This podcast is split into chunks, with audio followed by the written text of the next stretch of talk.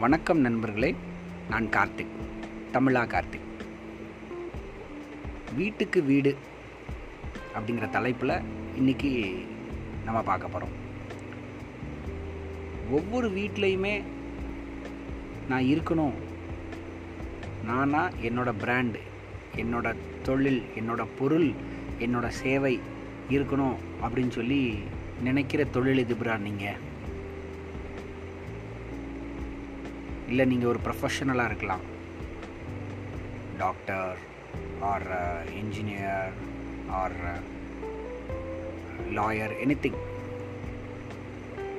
எல்லாருமே என்னோட வாடிக்கையாளராக இருக்கணும். அப்படி இல்லைன்னா எல்லாருமே என்னோட வாய்ப்பாளர்கள் அப்படின்னு நினைக்கிற நண்பர்களாக நீங்கள் அப்படியே உங்கள் கையை தலைக்கு உயர தூக்கிக்கோங்க. அஞ்சு விரலையும் டைட்டாக மடக்குங்க.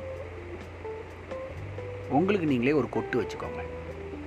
ஏன்னா எந்த ஒரு ஏர்னிங் எந்த ஒரு சம்பாத்தியம் நமக்கு இருந்தாலும் நம்மளோட ஆடியன்ஸ் யார் அப்படின்னு டார்கெட் பண்ணணும். இதை தான் எஸ்டிபி அப்படின்னு சொல்லுவோம். செக்மெண்டேஷன் டார்கெட்டிங் பொசிஷனிங் அப்போ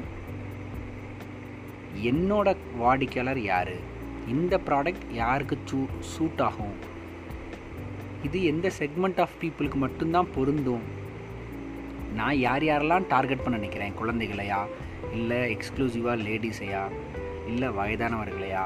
இல்லை பேரண்ட்ஸையா அப்படின்னு என்ன செக்மெண்ட்டில் என் ப்ராடக்ட் இருக்க போகுது?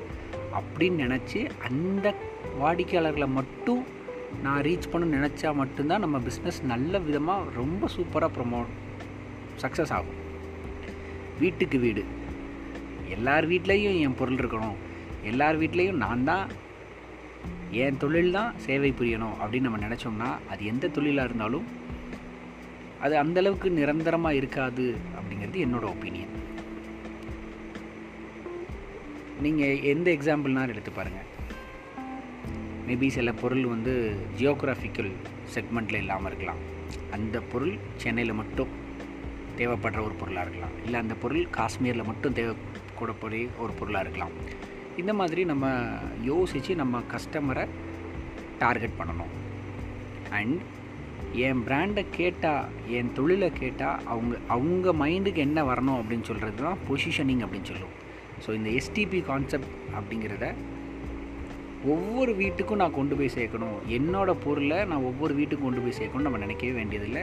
நாம் யாருக்கு தேவையோ அப்படிங்கிறத விட நம்மளோட சேவை யாருக்கு தேவையோ அவங்க நம்மளை தேடி வருவாங்க அப்படின்னு இருக்கிற அனைத்து தொழிலும் ரொம்ப அற்புதமாக வெற்றி அடையும் இந்த தகவல் உங்களுக்கு புரிஞ்சிருக்கும் பிடிச்சிருக்கும் அப்படிங்கிற நம்பிக்கையில் உங்களிடம் விடைபெறுகிறேன்.